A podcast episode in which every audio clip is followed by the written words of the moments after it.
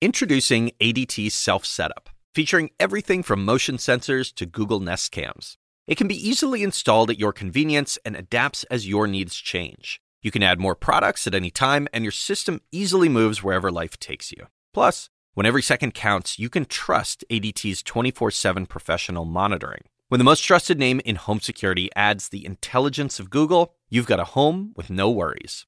Go to ADT.com today or call 1 800 ADT ASAP.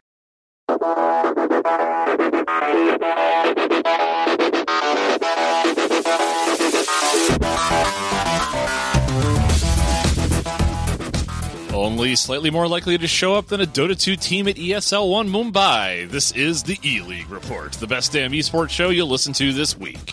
I'm Brian, he's Seven, and we're coming at you live from the pension line at the Overwatch League office. Dude, brutal, brutal start. Uh, you know, I'm going to run out of times to make fun of the Overwatch League. we got to start the countdown. Oh, well, that's true. I mean, it it it, uh, it has stayed around longer than Artifact. That's not really saying a whole lot. Yeah. That's sad. On this episode, Overwatch League sees more retirements. The Fortnite Gold Rush continues. Stretchgate is apparently a thing. Dota 2 is struggling to fill team slots, but not as much as Artifact is struggling to find viewers. Another traditional sports giant gets into esports, and toxicity apparently is not just limited to online matches in CSGO. But first, the map recently added to the competitive map pool in Counter Strike is getting a remodel. So this happened a few weeks ago that it was announced that Vertigo is moving into the competitive play map pool, and now we've got what seems to be some much needed changes to the map. Yeah, a couple of changes were largely around uh, line of sight, but also allowing people to access areas they shouldn't be able to access. Um, maybe even that. Well, I mean, some of them are dangerous in terms of like uh, boosting and being able to circumvent a large portion of the map just to jump, uh, at least T side, Yep. just to jump straight through uh, to plant. Uh, before the other team could even have a chance to get over there, and that can happen right away from spawn. So uh, those changes needed to be needed to happen. Uh, the, the biggest question here, I think, is is, is you know they added it in with sh- uh, pretty short notice. Uh, it's not. I mean, to have to come out two weeks later, three weeks later, make some some sweeping changes because in competitive, it's just not performing correctly. I mean, I feel like there should be something more to, to vet these maps. Like there in was that no case. real r- need to rush for this, so why wouldn't they just go through and vet it better, make the changes, and then put it into the map pool, or have some sort of concept where they can like beta test it or put it in temporarily or you know some other method to find these things out before actually putting it straight into the competitive map pool. Because some of these were things like oh oops i can drop a gun in a place where now i can't pick it back up and just weird bugs like that line of sight issues like you said the boosting stuff. It just seems like at this stage of the game's life cycle they should have a better way of rolling these things out. Uh, you did mention Rush and Valve in the same sentence, so I don't know if that's actually the, the case. More so than they just wanted to drop it.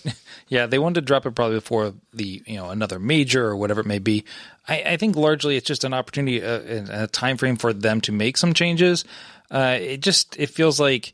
I, I wish there was a way for maybe pros to essentially vote on what the next map would be, what rotates out in that pool, um, and then but not necessarily getting input into that. I mean, some of these things were found out. They were known before Vertigo was thrown in there, right? So it's not like, oh, we just recently discovered them. like They- no one's ever played vertigo before and now all of Right. a sudden we find these issues. right, right. So I think those are things that uh, need to be uh, addressed before this next round of, of changes for Maple, which could be a while. Yep, definitely. Uh, despite not having a full roster for their primary CSGO team, Gambit has doubled down on the game with the announcement of a new team titled Gambit Youngsters. So this is a basically a minor league team that they are putting into the CIS region. Uh, what exactly is the angle here, especially given that their core team still is not fully rostered up? So it's hard to tell whether or not this is just a play to actually build up the CIS region or if it's a way to kind of hoard free agents. So of this, I, we actually had four players that were free agents. Uh, nafany sh1ro enters in uh, Por, Poria. Uh, I always pronounce that name backwards. I want to say Poira, but it's not it. Uh, anyways, but sh1ro, uh, sorry, Supro was actually um, his contract was bought out from Vega Squadron. So, but other than that, the rest of them were free agents in the region. I think it's a good thing. It's it's hard to see it not as a uh, buying up talent uh, or just a, a talent farm, which is essentially a minor league team, anyways, um, because they don't have a CS:GO team already in in place. Uh, so it's kind of a way for them to lock out other people from getting that talent and, and growing them. Um, but uh, it's also good because again, they're helping grow the CIS region and from a uh, competitive standpoint, at least giving these people who were free agents a team to c- compete with. I just don't know what's going to happen with their main team with losing the people that they've lost already. So yeah, I mean they got rid of some of their best performers from the Right. team. So I agree. Generally speaking, you know we've talked many many times on this show about how we feel about the minor league farm system in any esport, and overall view it as a positive. So this is definitely a positive, but I think you could make the argument that they should be directing their resources towards filling that roster of uh, you know in the main league, so to speak, as opposed to spending all their time uh, on the free agent side hoarding people up on a minor league team. Yeah, I think it. I think that it kind of comes off as a play as like we want to block out some people for maybe picking these players up. Um, but again, at the same point in time, when you buy out someone's contract to fill out the team, uh, you it, it stands to weigh something different, right? So it's it's hard to tell. Yep. And then at Star Series Season 7, Navi dominated finally against Fnatic, winning 3 0 to take home $100,000. This is an impressive win, much needed from Navi. Uh, they had a third place finish back at Katowice. Uh, but that's not the only story here. There was something else going on off stage. Yeah, they're actually taking a page from Astralis and bringing in someone to assist with mental health, uh, as well as diet and well-being. So it's kind of that missing piece that uh, Astralis needed to get over that hump right around. I think like the end of like uh, was it E League season two is right around when that started to kind of kick Yep, in. like, oh, there's some there's some cracks in the in the behemoth that is Astralis, and then they turned it around. Well, I mean, it, this is an interesting space for Navi to be in because now they're starting to kind of hit on all cylinders. And but in the past they've been rocky. They've had public fights and they've had falling outs, and that's caused issues. Um, but s1mple was interviewed, I think it was by HLTV, and he had mentioned that like they they now feel like they're kind of hitting 100% and they wanted to see where they would go, right? Uh, when they were at Katowice, he said they didn't even prep really for Katowice. So the fact that they were able to make it, uh, you know, place third place uh, in a major without really having to, I guess you could say, prep for it. Now, granted, uh, there was a lot of roster issues going on around that major. Uh, I think that uh, just kind of proved to them like, hey, we've got a really good fighting chance at this. And so now after winning um, uh, Star Series, uh, they've they're implementing some more things in terms of prep uh, and taking care of themselves and working together as a team. I mean, they're already, I guess you could say, like they are the number two team. Uh, often they kind of go back and forth with Astralis. Uh, Liquid I could probably take a page from that book as well, I guess you could say, in terms of uh, Yeah, except competing. Liquid bounces all the way from last place to like second place. yeah, well, that happens. But I, I mean, if if this pays off, which it it should, especially as we talk about Overwatch later in the show, like I think that like, I mean, Navi's going to be they're they're brutal. I mean, they got some amazing players. It, there's no reason why they can't uh, go toe to toe with Astralis. It's amazing what a little bit of yoga and Gwyneth Paltrow's goop crystals will do for you. I have no idea what you're talking about. Or ball wipes. Ah, oh, Ah, I saw it. It only took you a good seven minutes to work that in. Uh, that was not the only crazy thing happening off stage, so to speak, uh, in the CSGO world. So, Renegades coach Kassad has called attention to toxicity at live events after his team was met with racist chants and heckling at Star Series 7. Uh, so, obviously, racism, toxicity have no place at esports or their events.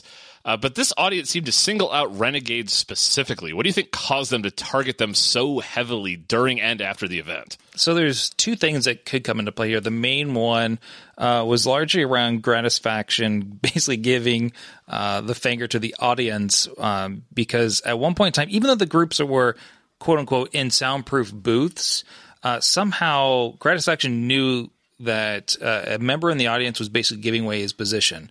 So what happened is, is he was in a standoff with Forrest on Mirage, and it was literally like one of them had to make the move. The first person to make the move uh, just basically lost, right? Um, and he needed to know where he was. So Forrest was holding down a position. Uh, and long story short, a, a someone in the audience started yelling out sandwich, which is the position in which Gratisfaction was hanging out in. So it forced him to make the move because his his position had been given away. So he turns the corner, gets shot by Forrest because he didn't know where Forrest was because nobody gave him Forrest's position, and then therefore loses a round and gives the bird to the audience. So then they get pissed off, right? So even the the uh, what's his name, uh, the coach for um, uh, uh, Kassad. Kassad, there you go. Uh, you just said it like two seconds ago. Um, was right. even No was even saying like don't listen to me. you could you could watch yeah right you could watch him in the booth uh, start basically confronting an admin saying like this is ridiculous, right? But they're in quote unquote soundproof booths. It couldn't have been the case, right?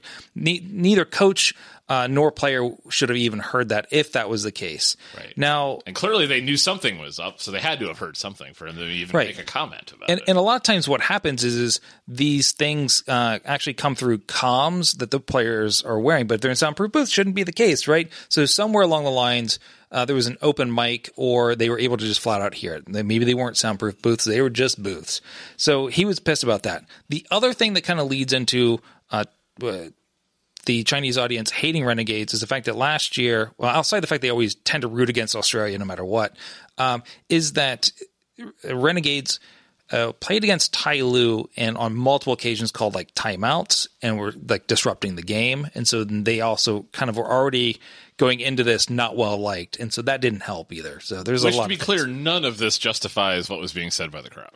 No, but as many people say, like, you know, someone yelling sandwich in the crowd doesn't justify giving everybody in the, the arena the bird, right? Like it at some point in time, like yeah, I mean you, you turn around you complain to an No one admin, can see me doing this with my hands. yeah, yeah, I don't know why I even paused. Unless they're not in soundproof booths. Brian was just Brian me. just gave me the bird. I don't know why. Apparently now you are free to call me racist things because That's I well flipped you off. after the show. Or the dogs are because they're part of the idiot, innocent audience that saw me flip them off.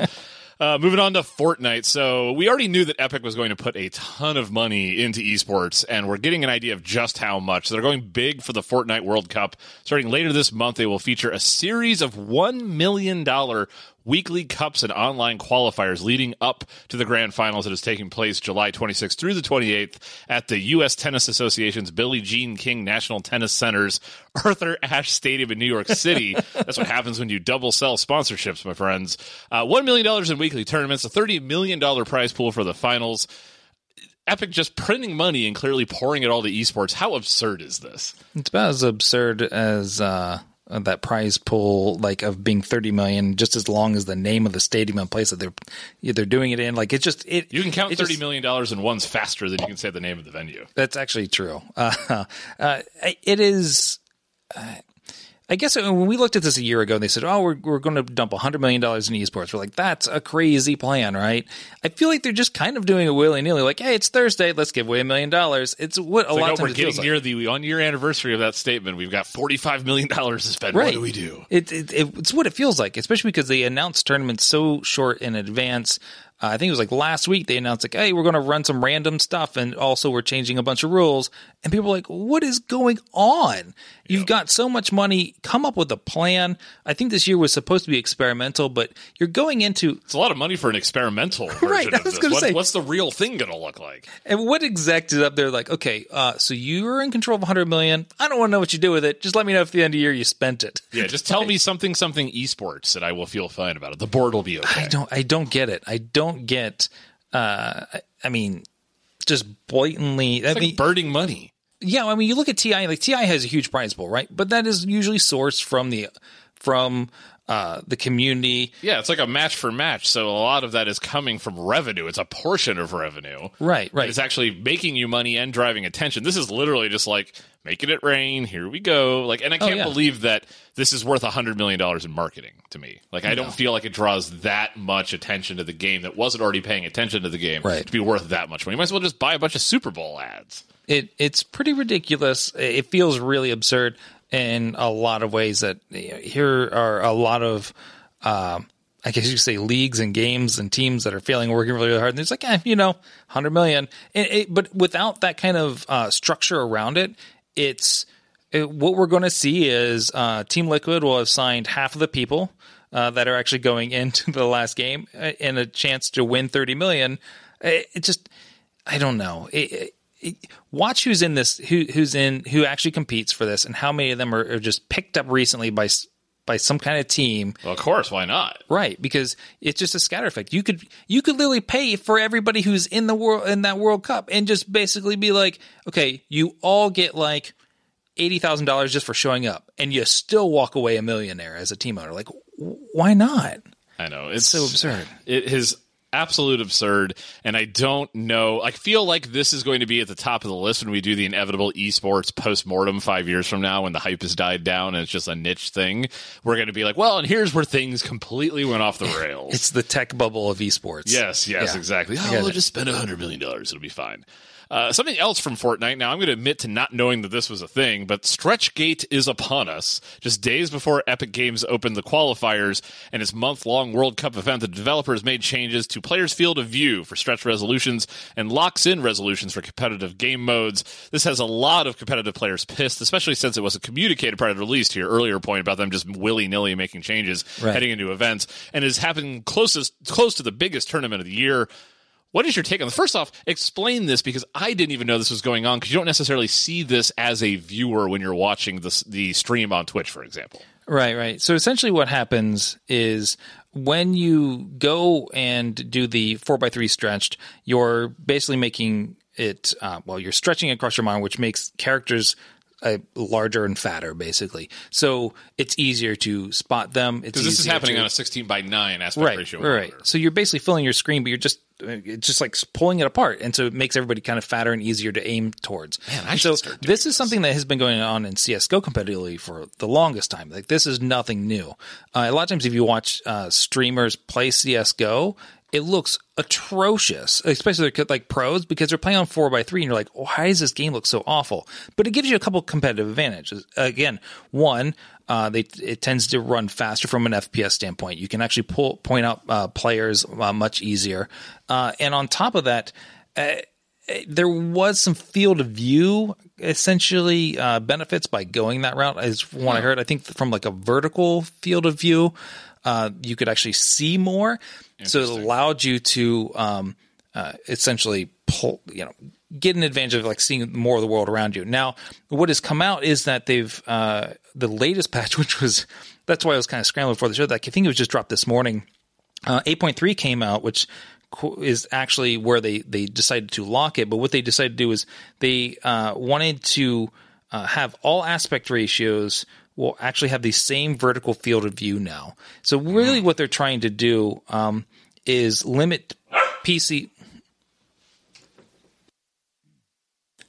So really, what they're trying to do is limit the advantages that PC players have over uh, console players, since they do a lot of crossplay. And so they're also limiting, uh, like ultra wide monitors will be now limited to 16.9, just in competitive, right? Not actual, just just playing non-competitive, I guess you could say, is the the other version of competitive. Um, that would be the opposite of competitive. Right, yes. right, right. Thank you for the English lesson. that's what I that's what I'm here for, really.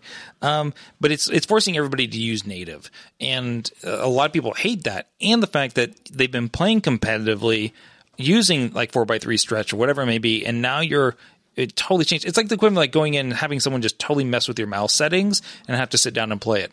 Which I have a funny story when it comes to Apex Legends uh, at PAX around like the messing with mouse settings. I got to tell you this.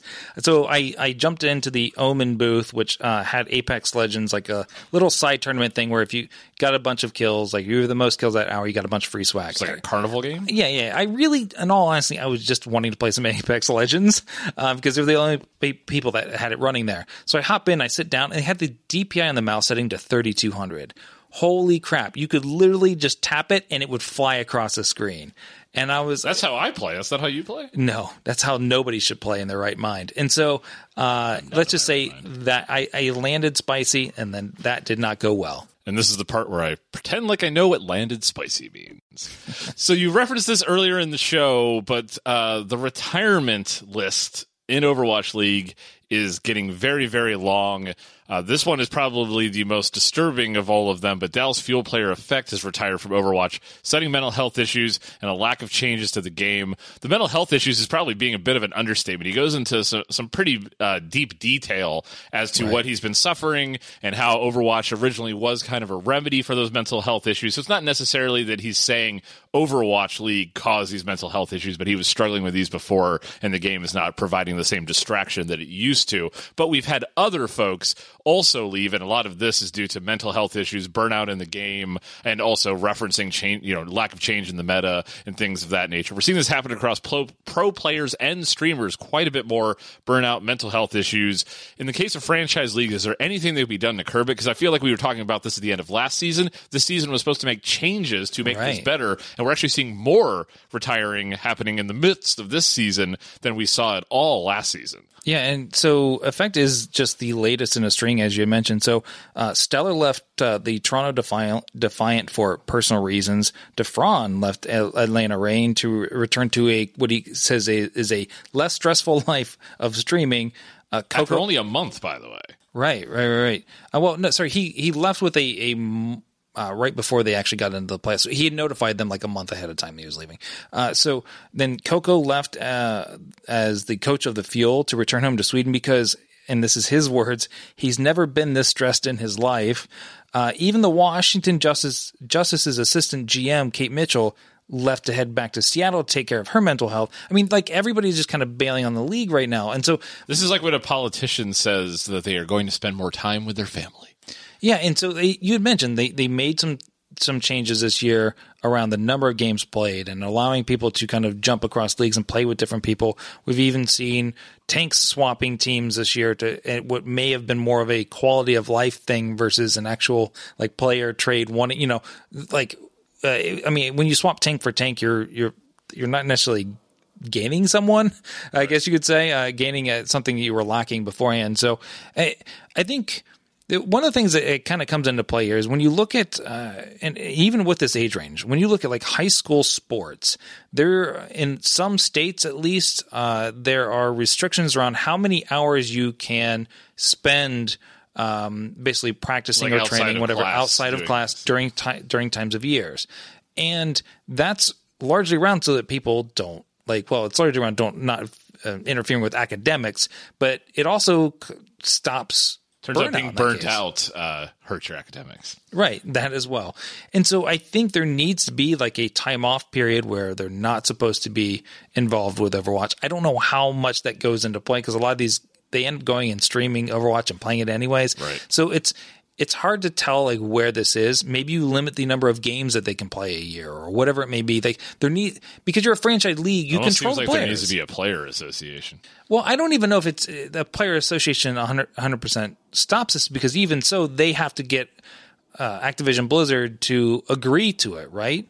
And so to e- even This is get where that, like collective bargaining comes in, right? Like this is how the player associations show up in various sports Right. is to negotiate with the league. It's a bit of an adversarial relationship on purpose, and they do things like, yes, you we will give this up, but you have to give us more time off, or the winter break needs to be longer, or we need compensated more, or we want a limit on practice time, or things. This is where that really shows up. It's yes, it's about contracts, and yes, it's about being paid a lot of money or in the money that you believe that you deserve, but it's really the quality of life stuff where they spend a lot of time negotiating, and I feel like Overwatch League could benefit more from that, so even more so than the salary side of things. Well, I mean, I think even at the tail end of last year, Shanghai Dragons were talking about pulling like 14 hour days, just playing and scrimming. Yeah, like it should just not be allowed. Like the players should have in their contracts with the league that the teams are not allowed to work them that hard. Yeah, and it's I there's other things that do come into play. Like again, you're in a team house, you're in that environment, you're never able to get away from it a lot of times. But the scary part here is that uh, they've made changes to lessen the mental health issues.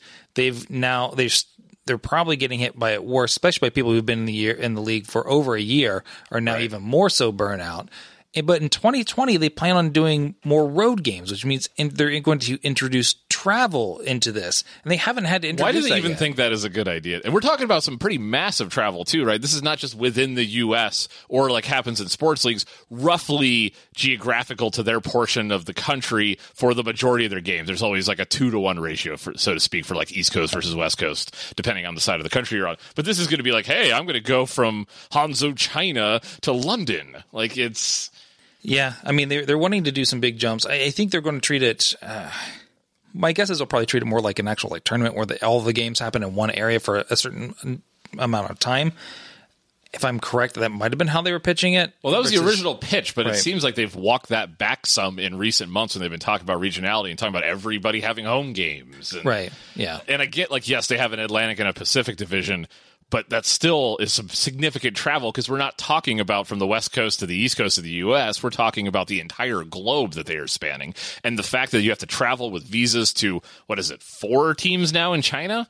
Like, Yeah. Eh, there's a lot going on here that is just going to make this even worse because now, like you said, you're compounding those 14 hour practice days with potentially 14 hours of travel just to get to a particular week's tournament. Yeah, it can. It it, it will only get worse uh, in 2020 with all that travel. So they need to do something to to adjust it now. Um, I honestly feel like it it is you. You almost need to cap like the number of games that, that can be played by each player. Um, that'll give more people playing time. Uh, I mean, they're doing it in terms of like how many times you can play um, in in the I say guess you say like with your sister team or your lower league, whatever it may be. Um, but they're not they're not necessarily doing it at the top level, and that's where some of the burnout is, is happening. Yeah, and we're talking about player burnout. We're talking about coach burnout. We're talking about officials back, you know, back office staff burnout. Right. Like this is a systemic problem with the league, and there really should be more visible done about it. I'm sure they're talking about it behind the scenes, if no other reason because it is bad press for this to keep coming up. And if you are an owner of a team or you're somebody that's interested in sponsoring the league, like the health of 20 something individuals is not something you want to necessarily have a negative connotation with when you're trying to sponsor. Like, oh, ate too many Sour Patch kids. Now I got to retire because I can't keep my physical conditioning up. It's just, it's, I don't know. I feel like the Overwatch League still doesn't have it figured out. And you combine that with the challenges that the game has had from the meta standpoint and all, you know, the players just finding the game boring and then being unable to break this GOATS meta. It, it, Overwatch League is in a very, I'd not say bad, but they're not a great place right now heading into what could be potentially their most important season in season three when they try to prove this regionality out further and add travel to this whole equation. Yeah, I, one thing I do want to talk about though is we we we I guess we start down the the line of uh, Activision Blizzard has some ownership over this mental health issue within Overwatch League because they are essentially franchise teams, but the people running the team uh, as well should have. Uh, better insight into this, better awareness around what their players actually need, uh, and so a lot of this onus is, is also on them because. But really, what happens is, is without those kind of like blocks, uh, effectively, what you have are teams that will go as far as they're allowed to go and push as, lar- as far as they're allowed to no push because there's no ground rules on it. Yeah, and so I think it's both parties are guilty here. Um, I just but Activision has the easiest, I would say, the easiest route of declaring how, the easiest way to fix it. They control everything and there's no competition. Nobody else can start up an Overwatch League. So Uh, they can't. Yeah, that's true. and they have all these teams, these franchises and contracts. Those contracts are far more co- ironclad, lucrative, and long term than what the teams have with the players. So they have the control here. And what Activision Blizzard needs to do is uh, not wait until next season to make these changes. Yep. Yeah, I mean you're you're kicking off a new stage. I know you can't do it right now. I mean technically you could, uh, but uh, I guess two days would be kind of crazy. But message it now that in the next stage you're going to be doing it, or however it may be. Because the more mental health keeps coming up, the more worrisome that's got to be for the league. Yeah, I mean you can make the make the playoffs be uh, work something different, right? So let that be known. Exactly. Moving on to Dota 2, like we always do. There's so much Right. Dota in Yeah. this show notes. Are you okay? Yeah, You know what I it am. is? Is you just spent too much time on VP Esports this week. It could be. It It's could usually be. indicative when we get a lot of Dota 2 content. So Virtus Pro has been announced as the first of three teams invited to the Dota 2 Adrenaline Cyber League event in Moscow next month. Two more invited teams have yet to be announced, with the fourth team earning a spot via the Open Qualifier that's currently underway. We've discussed these micro tournaments before, small four team events, or even grudge matches against specific teams. E League did this actually with Yeah. uh, champions from season one and season two. Do you think we will see this trend continue?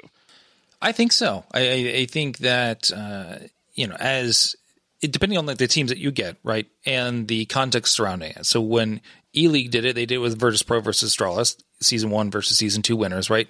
Um, and so like those, uh, just having that kind of grudge match uh, play out again, and there's just money on the line. It's it's the same amount of production value. Actually, it's less because you're not trying to house a bunch of teams, fly a bunch of teams, pay a bunch of uh, teams uh, stipends for just showing up, Food, or hotel, all this different stuff. Um, and you're still running a tournament, and really what you want to do is get a bunch of viewers in there, peak, and go go forward. And if you have sponsors. Uh, obviously, I mean, you're, they're looking at those, those peak numbers and concurrence generally. Uh, and so drawing it out over a month long, like Epic Games plans to do, isn't always like the smartest thing to do if you don't have the sponsors who are willing to pay for it, right?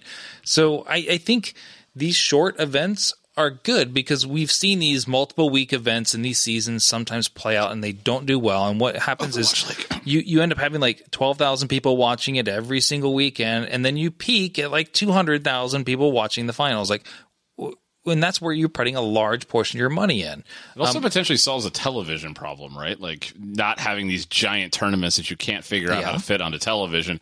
If it's just like a two day, four team tournament with like four hours here and four hours there, far much easier to find a reasonable slot on television for. Or if it's just a one off grudge match or it's a, a you know a four team match again you can just fill up like a, a block of time a couple hours time eh, depending on the game uh, and just go for it and i think that's I think we'll see more of that. I think uh, even though we, we, did start off the show talking at one point in time about this thirty million dollar month long tournament that is Epic Games, um, but even so, we're seeing a lot like the Code Red tournaments going on, where it's just this one off. This here's an actual tournament with a bunch of people go, yep. uh, and it's just a different type of uh, like the I think it's like the Twitch rival stuff is doing well, and it's just a a simple one off tournament um, that is either like an open tournament or something smaller. I think these bite sized tournaments, there's a market for it, obviously because Twitch Rivals is doing really well. Keeping it to Dota 2, so Valve holds the keys now to two team slots at the Epicenter Major, making changes to the number of qualifiers from each region. So this has stirred up quite a bit as the previous majors had a set number of qualifiers per region. What is going on here and who is likely to benefit? So it's actually three uh, three spots that they hold because they stripped a a spot from Europe, CIS, and China. So all those regions now get two. Previously, it was uh, they had those regions had three. Southeast Asia had two. North America had two. South America had two. And then there was always the minor winner, which would also jump in. And so now with uh, Epicenter um, being the I think the last tournament in the series, uh, they've changed things up a little bit because of. I'm trying to think of the the verbiage. Uh, there were it was it was too murky as to who should be qualified for those spots. Sounds like a really uh, vague term. Yeah, and they evidently defaulted to Valve, and so Valve gets to change things up. So there's a couple routes of Valve could go here a lot of people are thinking it's going to get thrown over the wall to NA, so they'll automatically get one because they've had a reduced amount so far, which would give an, an NA team a chance at more uh, DPC points uh, and maybe even like push them higher up in, in the standings.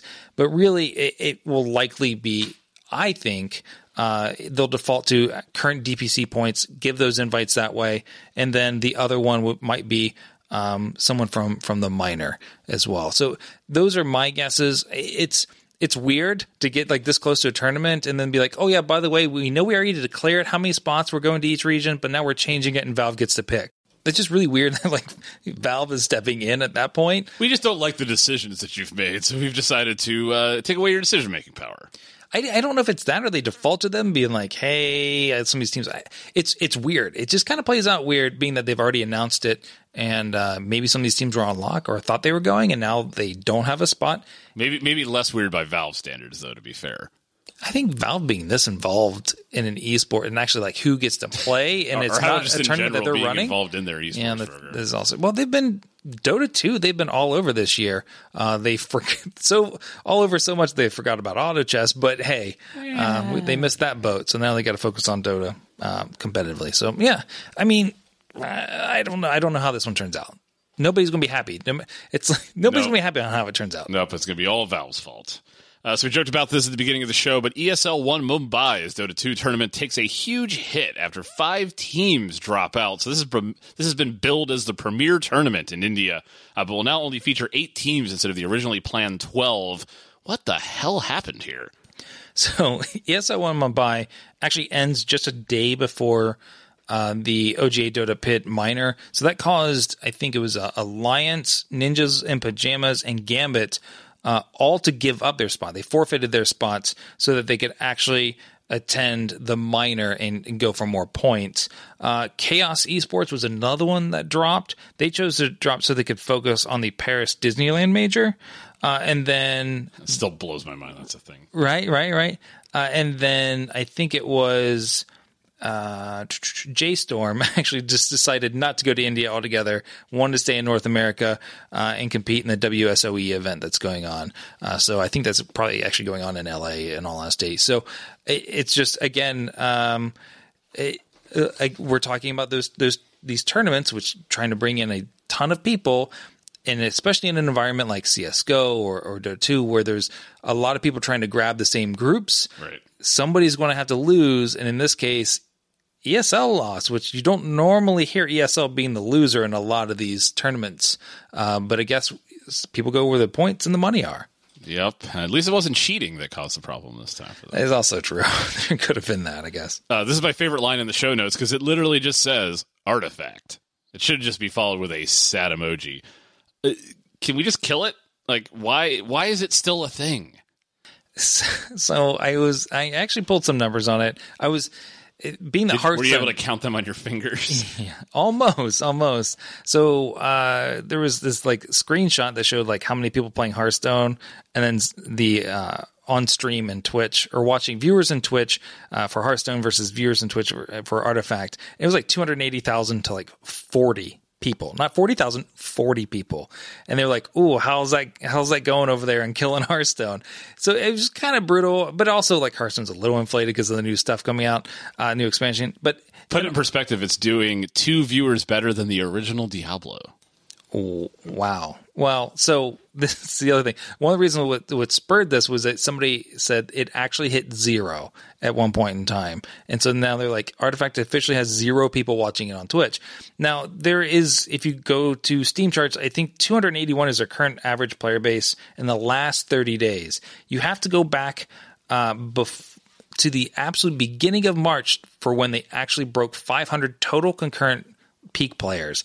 That is like craziness. So I did find out some stuff at PAX that they uh, they are intending. Well, I think they also break the, broke this information in a um, in a blog post, but they are intending to go free to play. They want to fix like their economy and they got to fix a couple of ways and just general structures around it. But they're not planning and immediately to do anything from the standpoint of like actually uh, updating cards or creating new cards and new modes and all that stuff. They want to fix core mechanics, the core things that everybody said, "Hey, this is wrong to begin with."